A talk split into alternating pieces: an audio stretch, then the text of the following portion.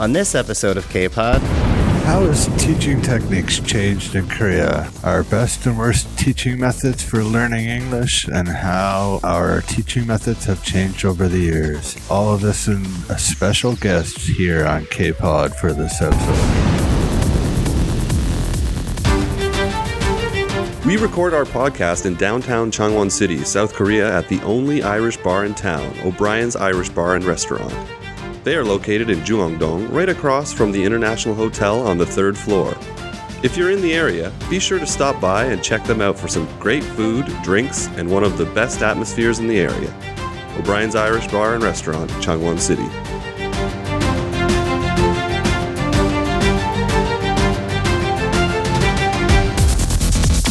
It's K-Pod, Life in Korea with your hosts Scott, Marco, and Adam.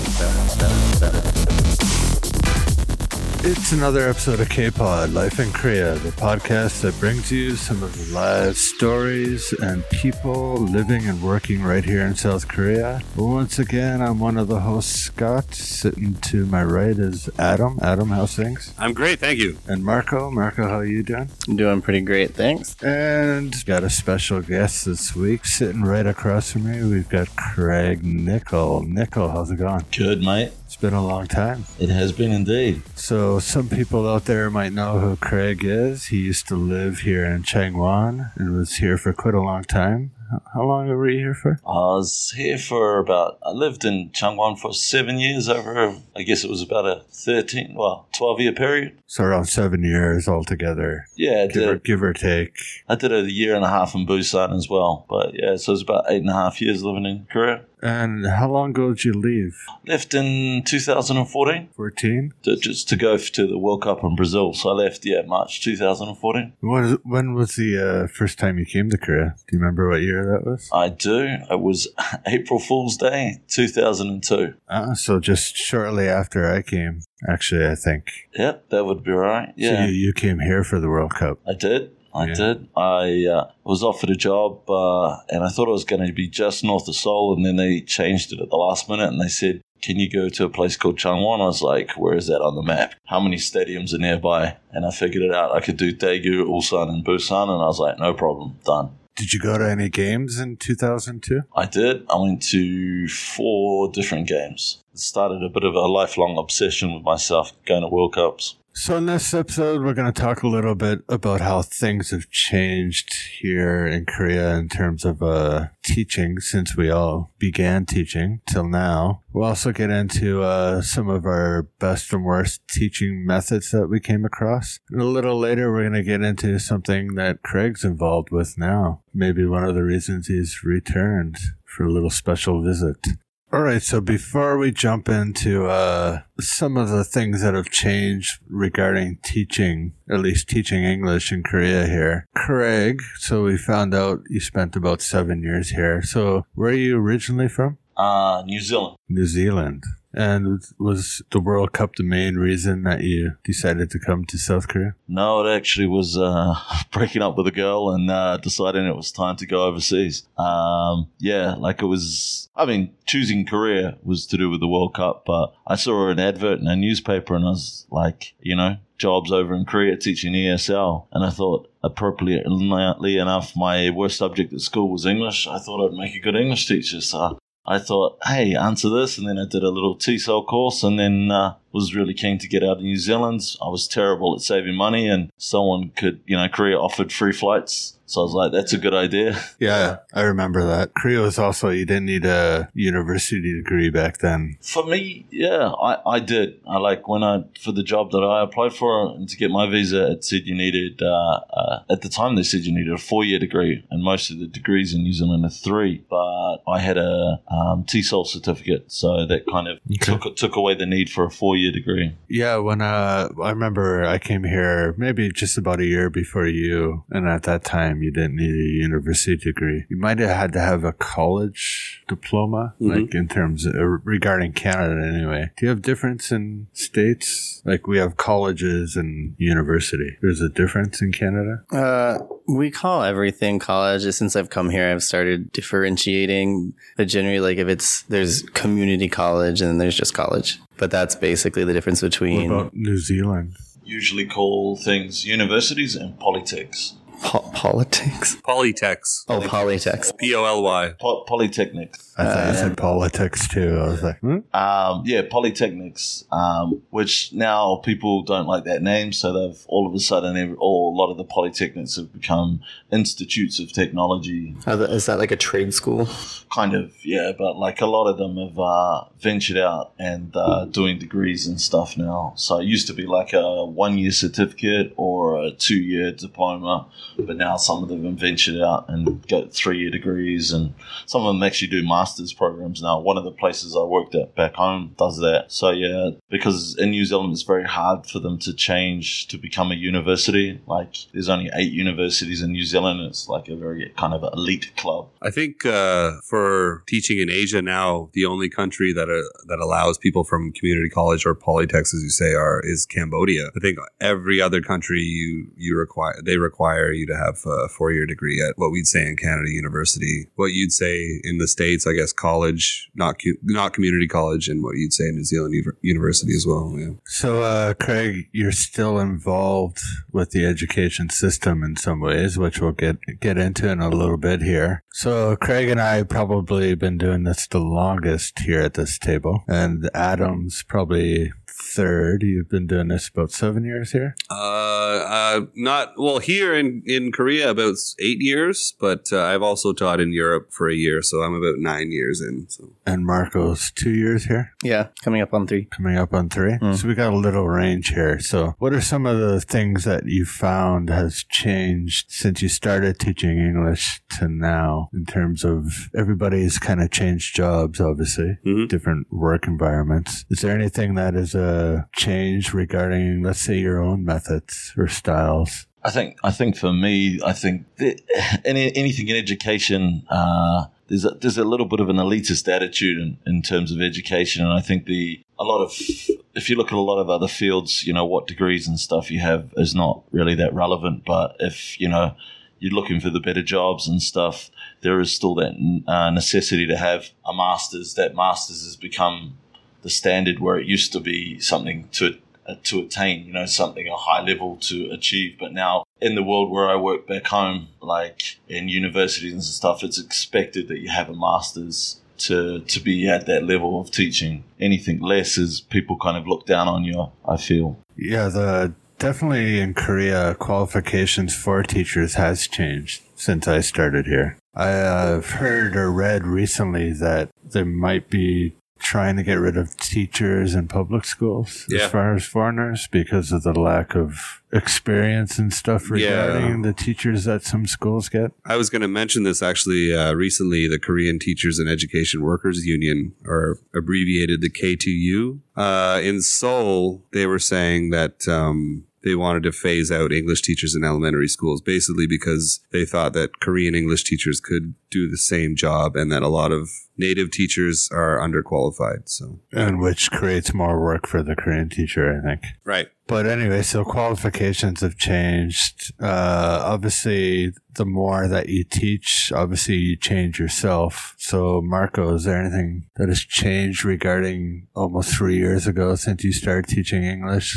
Different I, styles or methods that you use? And the way I teach? Uh, yes, I have been very fortunate. I teach at a great school, and teaching at the same school, teaching the same ages, I'm teaching the same classes again and again, and I get to try different things uh, every time I go over the same unit. Uh, and a lot of things, I mean, I guess I'm still relatively new at teaching, but um, honestly, what's changed the most for me is classroom management. Okay, so um, controlling the kids. I don't like the word control.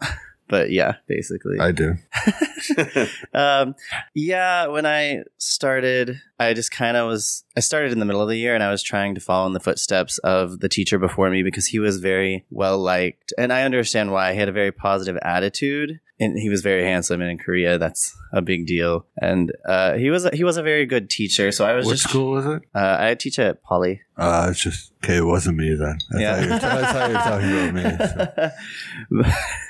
But yeah. yeah, so I was trying to follow in his footsteps. So I guess the word control does fit. Taking control of the classroom, like taking my own control instead of just teaching the way someone else did and following the rules that they laid out. Um, I have tried my own methods of management. Some have worked, some have not. But, you know, when that happens, you just keep searching for new methods. And Adam, what's the biggest difference for you? Uh, well, I think... For me, teaching in a public school for all these years, um, I've been just trying to focus on getting more student fo- student-centered activities in the classroom instead of just like a teacher standing there, which is kind of like the Korean traditional style where, you know, there's a lecturer and students just sit there and passively take notes. I try to get the students to actually interact with each other, practice the key expressions with one another. Um, and also, I've noticed that like a lot of these textbooks that I work with, they try to incorporate some kind of like cultural uh, element to it where and like the the students see like, oh, this is how they do this here, and this is how it's different from what we do things here. And I think that's just meant to kind of like broaden their minds. Like, you know, there's a lot, there's a big world out there, uh, and people do things differently. So, all right, and Craig, when's the last time you were in a classroom? Uh, about three weeks ago. Oh, really? Um, yeah, I just did a short-term contract in uh, China. Oh, yeah, that's right. I did uh, two years uh, teaching at a school that was in China, a polytech that was affiliated with our school back in New Zealand. So we used to be the coordinator there. Now I just went back to do a, a contract to help them out in between my Chasing Time English stuff. So it was, uh, yeah, it was good to get back into the classroom from compared to teaching back home. Like I've done a couple of years teaching in New Zealand, a couple of years teaching in China. It's very different, you know, like there's a huge difference between E F L and E S L. I love teaching E S L back in New Zealand. It's, you know, half the job's taken care of for you, for you because you've got a classroom full of multicultural students that have to speak to each other in English. Yep. And that's such a big thing, trying to do that in Asia, trying to get Korean kids to speak to each other in English or trying to get Chinese kids to speak to each other in English. It's It's a huge challenge for any of us. But, you know, that that's taking care of you for you in E S L back home. And, you know, you've also got the outside environment where they're living and experiencing it every day. And I, I find the E S L's a lot more enjoyable. But, you know, I, I do like the challenges at E F L. So going back to China, it was, it was a challenge because the, the students that we had, their level was not great. And the classroom sizes have got bigger. So classroom management becomes a bigger challenge, and Chinese students are absolutely addicted to their phones, which which is obviously one of the downsides of technology that's coming through at the moment, and it's something that we're going to have to adapt to. Do they confiscate the phones in the classroom, or? Um, it's like the school didn't put out a policy on that, and like there's some schools that do and some schools that don't, and you know, like if you're going to do it, it's got to be all across the board. Yeah. But in um. in the school we were in, they didn't. So it's a challenge in itself. Yeah, that's got to be a headache, man. Because, like, if my kids had access to their phones, they take them. There's, like, a special cupboard for them. But if, if my kids had access to the phones, I'd be going crazy, you know, like, because they're always going to be pulling them out. Probably, like, under the desk kind of thing, you know, like, like as you used to, like, write notes to your friends back in the day, you know. And I have some kids who, like, will pull out their phones in class, but uh, usually I will take it if they're using it during class. But if they're not, it doesn't bother me if they have it. I don't even care if they have it sitting on the table. I can see it if I can see that they're not using it. Because maybe they're just checking the time. Because I actually, in my classrooms, have all the clocks turned off. Because th- that way, kids are not staring at the clock all the time. And with the older kids, the ones who have the phones, it doesn't bother me as much. It's the younger kids, I don't want to know the time. So if they're not, like, on their phone. We don't have clocks in our school. Oh, really? Mm-hmm. Do you use computers? Yeah. Okay. Yeah, I turned the clock off of my computer ah, as well. I see. Like even in the bottom right corner? Yep. Oh, I didn't even realize you could do that. Just going back to that, like, I mean, as I'm saying, like with bigger classrooms, it's it's certainly harder to control that. And it's like when you've got more than thirty kids in a class, it makes it very challenging to control that situation when there's no policy enforced. And it makes it frustrating at the same time. And when you've got low-level students that don't have much of an interest in English anyway, it just adds to the, the, the troubles that you face as as a teacher in those situations. So anyway, technology is uh, making changes to how people study and learn things, obviously, like all this talk with cell phones and classrooms. Is there any difference, say, I'll ask Adam. Adam, since you started, whatever, seven or eight years ago, do you use technology in any ways? I have to, because my textbooks have uh, C Ds, and I have well, smart... C Ds are... Yeah, but I mean, like, uh, C Ds that align with the with the lessons, and so like the the things like listen and repeat activities, I have to put them into the computer, and I have to use like a smart T V in my classroom. So without those, I mean, I could teach without the technology, but I think... Oh, you mean like a D V D with...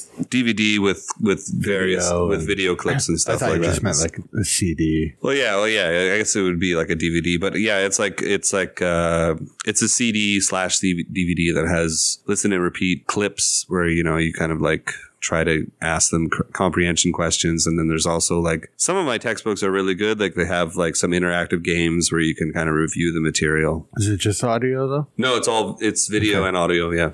Marco, do you use any type of technology in your classrooms? Yeah. My school used a lot of technology actually. Like he said, there were some that have the, the audio that come with the books. Uh, although recent, like this year, we've been getting a lot of it digitally, like in our teachers' resources, we can just get M P threes instead of having to deal with C Ds. Um, and then I have PowerPoints that uh, help the kids like follow through the lessons. It'll have pages from the book, which is nice because then I can point exactly where they need to look in the book. And then on their own, we have uh, something called ePoly, and the kids can go on and they review and play like games and study on their own. There are like songs, uh, like an entire computer program just like for our kids to do to practice at home. Mm-hmm. Yeah, there's another website I think that's well known in Korea, E B S. I'm sure you guys have heard it before. They they have a radio station and a website and everything. So, so Craig, you're into some new technology in the classroom and what people can do to help learn English, but you're on a different end of it this time. So, what exactly are you into? Um, well, I went back home, and uh, it's it's a different world teaching back there. But um, what we've got into is uh, called uh, Chasing Time English, and we're a newly established company, and our primary goal is to provide dramas for English language learners with original content developed by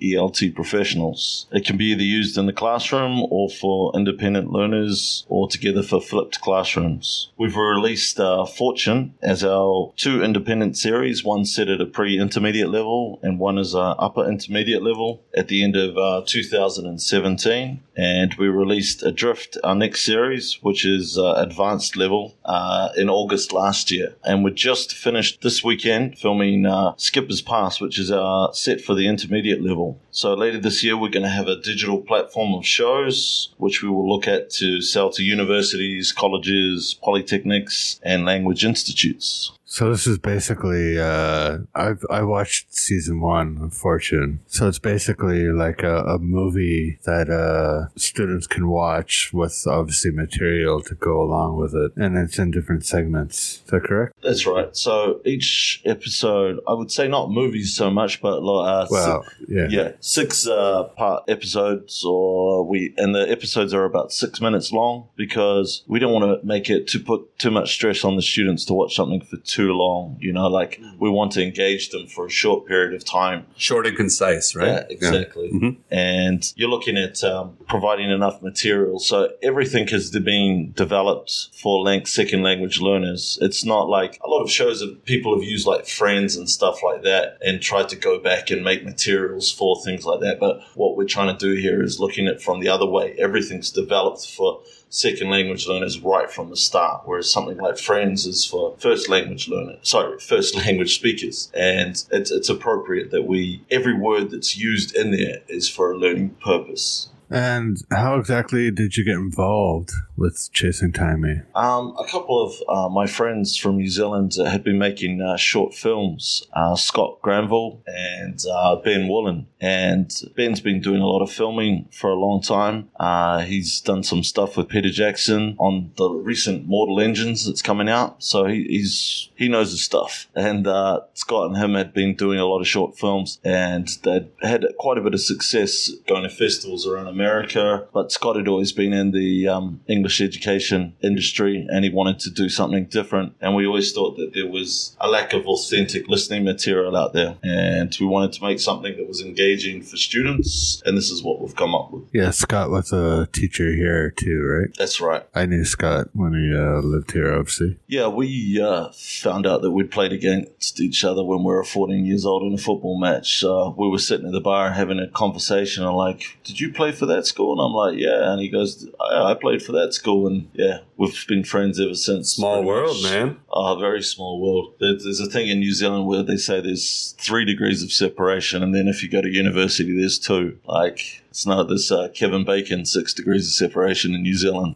So getting back to Chasing Time English, so when you went back home after, what what, what World Cup was it? South Africa? No, it was left? after Brazil. I went back and I uh, went back home for a month and I traveled around uh, North America and then South America for the World Cup. Went back to North America and then finally went back home and uh, got a job uh, teaching in... Uh, Wintec in New Zealand, uh, which is uh, Institute of Technology, but they've got a very good uh, English language center. So I was um, working with my friend Scott. Again. So Scott and Ben were both in New Zealand at the time? That's right. So you guys got together and talked about it. How'd you come up with, uh, let's say, I, like I said, I watched Fortune. How'd you come up with the story? It's uh, all Scott and Ben. Like yeah. I, I actually went overseas for a while and... Uh, for the school. I was working in China and Scott was sending me messages about it when he was over there, but him and Ben came up with Fortune and they were just talking about it on the way to the airport one day, about how they could do this, how that they could turn something that we'd always thought about, you know, how, how that they could turn their great ideas of short films into something that was productive for language learning. And uh, Fortune's what they came up with. Scott's, I mean, got plenty of ideas. He's got great, uh, great set of scripts already written for all our future series. He's already got two and three already written out and a few more on the way. He loves coming up with these ideas and he's great at it, you know? So just to be clear for people listening, it's kind of like a, almost like a, a Netflix series, but uh, shorter, obviously. Like you said, six, seven minutes an episode, which involves using certain English language phrases and stuff that you kind of have exercises that you can use after watching an episode. Right. I mean, there's there's elements of all language learning in there. Like, um, so the idea in the future when our digital platform comes out um, later this year is that you'll be able to go and select what level you want. So whether you want beginner, elementary, pre-intermediate, intermediate, upper intermediate, advanced.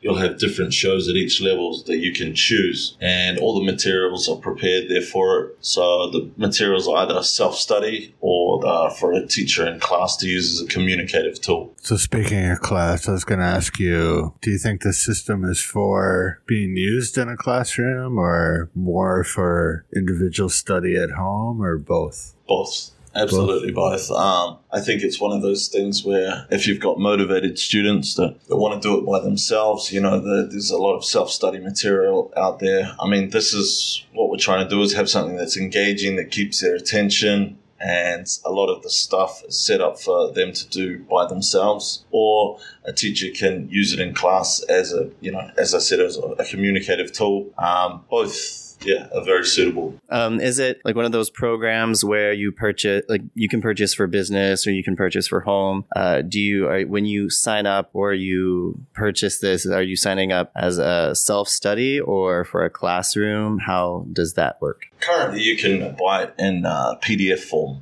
Uh, you can go to our website and you can purchase. You can purchase as a student, as a teacher. Later on, when we our digital platform's developed, uh, which should be in the next few months, it's going to be available hopefully on uh, Articulate Storyline, which can be put on as a Moodle on any kind of Moodle platform around universities, schools, and institutes, who will be the main focus of who we're selling it to. But individuals will be able to buy it as well. But at the in its current form, individuals can buy it. Uh, the P D Fs that have all the teaching and learning materials on them and that are available. Yeah, it's good to go digital these days, eh? Like, uh, it, it's it's easier for the consumer and, you know, the person who's selling the, the materials, right? Like, And we're saving trees, I guess. But like, definitely, yeah, yeah, yeah. I'll actually, we actually have a publisher as well. So, I mean, some people still prefer to use books. So we've got an American publisher, uh, Alphabet Publishing, and they've published our first series, Fortune, uh, in both the blue and the gold series, which are two different levels. And we've also got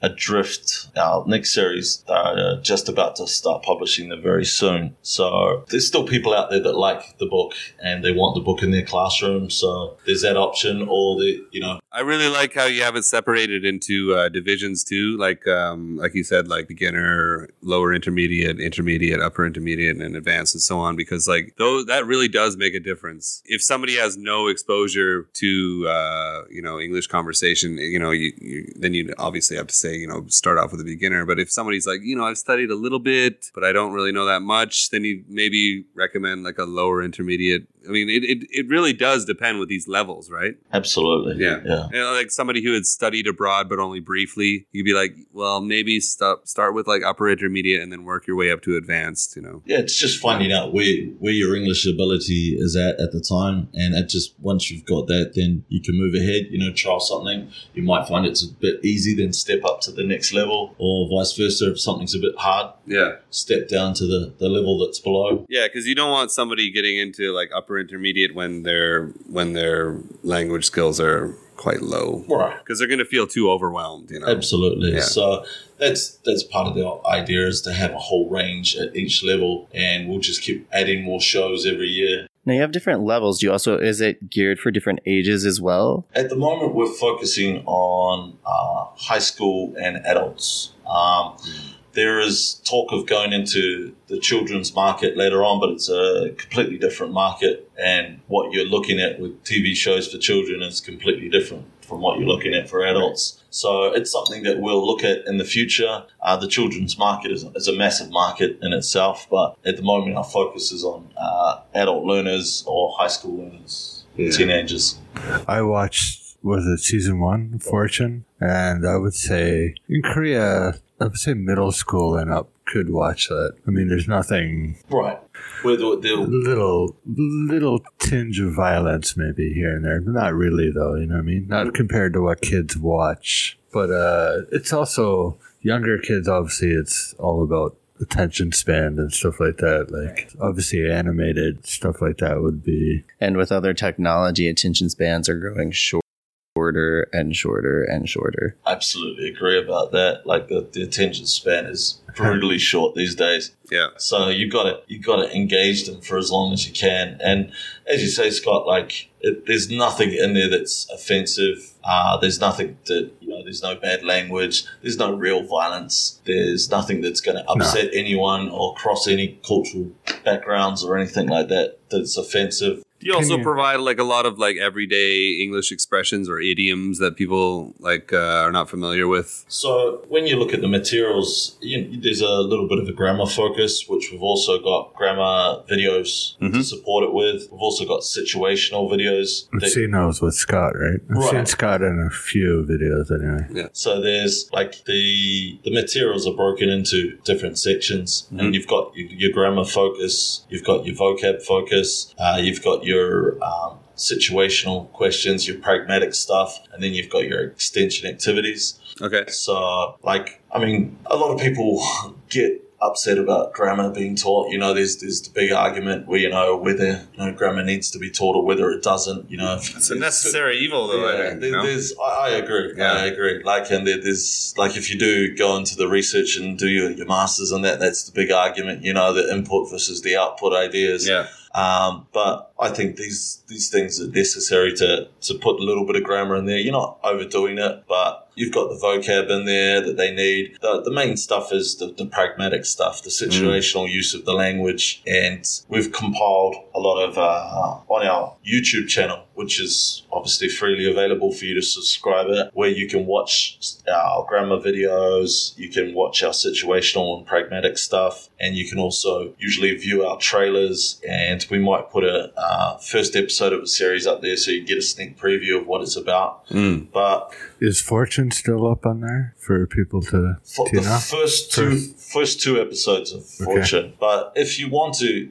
go to our website, you can view it through there. But uh, on YouTube, you've got uh, Fortune one, Episode one, uh, sorry, Fortune Blue, Episode one, Fortune Gold, Episode one and two. So you can have a sneak peek at that. If you're curious about it and you want to see what the materials, you can still download the first episode materials for Fortune Gold one or Fortune Blue. So Blue is at a pre-intermediate level and Gold is at a uh, upper intermediate level. That's at the website? Yes. So just go to the website, which is chasing time english dot com. That's right. And YouTube. YouTube's just Chasing Time English. Just chuck in Chasing Time English and they'll take you there. And, you know, do what everyone does. Like, subscribe, and comment. Yeah. You can find out more about Chasing Time English, obviously, at the, probably everything at your website, right? Absolutely. So, chasing time english dot com. That's right. And, you know, like, obviously you can follow us on our Facebook group. And like everyone else, we've got the Twitter following. And uh, we're, we're just getting sorted out on LinkedIn and Instagram as well. So there's many different avenues that you can follow us. I'd say the Facebook group is where we keep everyone up to date with what's happening.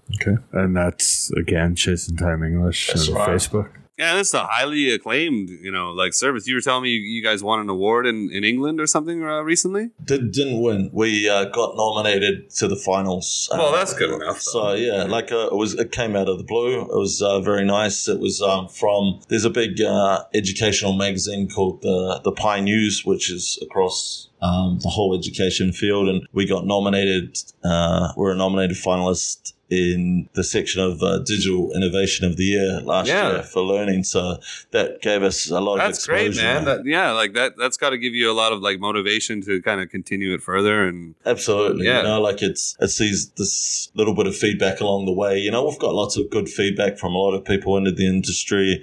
But yeah, like getting that recognition was was great. Yeah. And, you know, gave us a lot of confidence in what we're doing and that sure. we're on the right path. Yeah, like they saw something in it, you know, like that's that's worthwhile kind of thing, you know. So that's good, man. Yeah, thanks. Yeah, no, it was it was where everyone was really chuffed when we got nominated for that. Obviously a little gutted that we didn't win, but you know, such uh, as must life. Be honored to be nominated at least, though, sure, you know. Sure, like I mean, you're not going to complain about getting invited to a big prize given in London. All right, so Craig, so what's your role in all this? Well, I'm the uh, business relationship manager for uh, Chasing Time English. So what we're looking at doing is we're setting up agents uh, around the world in each country to look at distributing Chasing Time English products to various schools and institutes around their country. So at the moment, I'm visiting uh, Korea and having discussions with some people. Also heading to Japan next, going through Hiroshima and uh, Osaka, Kyoto, and then up to Tokyo, and got a couple of uh, meetings to try and sort out. So it sounds like a lot of a lot of countries have invested some interest in this. Yeah, like word's getting out there about what we're doing, and it's it's starting to pick up, and a lot of people are getting back to us and wanting to represent us and are interested in uh, being agents for us. So it's just going through and setting up a, a distribution system that, that'll work for the future of it once the digital platform rolls out. Mm, that's great, man. So, you know, onwards and upwards then. Indeed. Indeed. Definitely. Yeah, that's great. That's good news. So once again, for people that want to access any information, you can go to chasing time english dot com, correct? That's right. Check them out on uh, YouTube too. I, I watched a lot of their stuff on YouTube and I'd highly recommend it. I enjoyed Fortune Thanks. Season one. I think I, oh yeah, I watched all six episodes. Is it six? That's right. You should uh, make sure you get to watch uh, Adrift. Is there any episodes of that on YouTube now? Or? Uh, the trailer's on there and the Trailer? first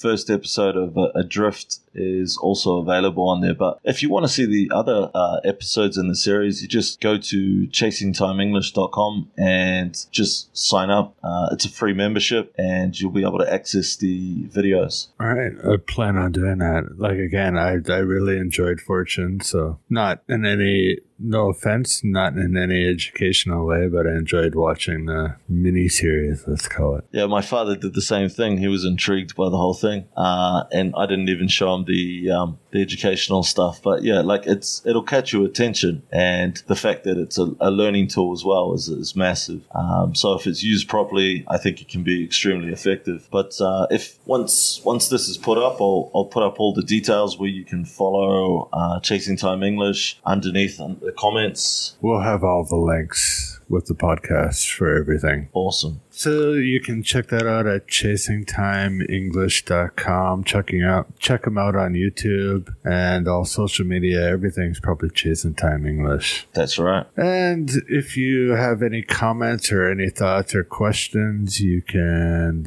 leave your comments below. Don't forget to like and share this episode of the podcast, and check us out on Changwoner on Facebook, YouTube, iTunes. Like and follow us on iTunes. That always helps. And once again, I'm Scott. You can find me at scott at changwoner dot com, or anything changwonderful dot com is fine too. And Marco, where can people get in touch with you? I am on Facebook. I am also on Instagram, just Marco Baia, B A I L L E. And you can also find me at kpop dot global. And Adam, where can people get in touch with you? Adam Maxwell Kent on Facebook and Ever Stalwart on Instagram. And I'd like to thank our guest, Craig, for stopping by and doing this. Where can people get in touch with you? Well, if they want to get in touch with uh, Chasing Time English, they're welcome to join our Facebook page. And any messages that you send through there, I'll be able to uh, communicate with you. If you want to follow what we're doing or follow me personally on LinkedIn, um, just look for Craig Nicol, which uh, C R A I G N I C O L. And you can just follow me also on Facebook, just under the same name. But yeah, thanks very much, guys, for having me here today. It was a privilege. Thanks for being here, man. It's great. Yeah, it's great to learn about this uh, this new program that you're promoting and everything. It's, it's yeah, it's wonderful. Yeah, cheers. Um, yeah, like it's great to have uh, old friends to come out and help out and uh, give a bit of a shout out to what we're doing. All right, so that was Craig Nicol and Chasing Time English, and thanks for tuning in, and we'll see you again soon.